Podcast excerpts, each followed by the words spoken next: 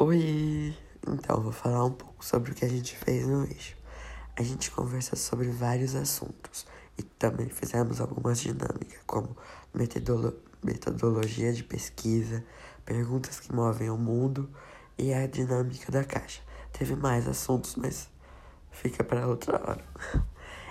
O, o tema que eu gostaria de trabalhar seria gastronomia do mundo, assim, para que a gente pudesse conhecer todos os tipos de culinária do mundo, porque cada lugar do mundo muda a culinária, como o Japão, a Itália, os Estados Unidos, Paris. Então acho que seria bem legal esse tema.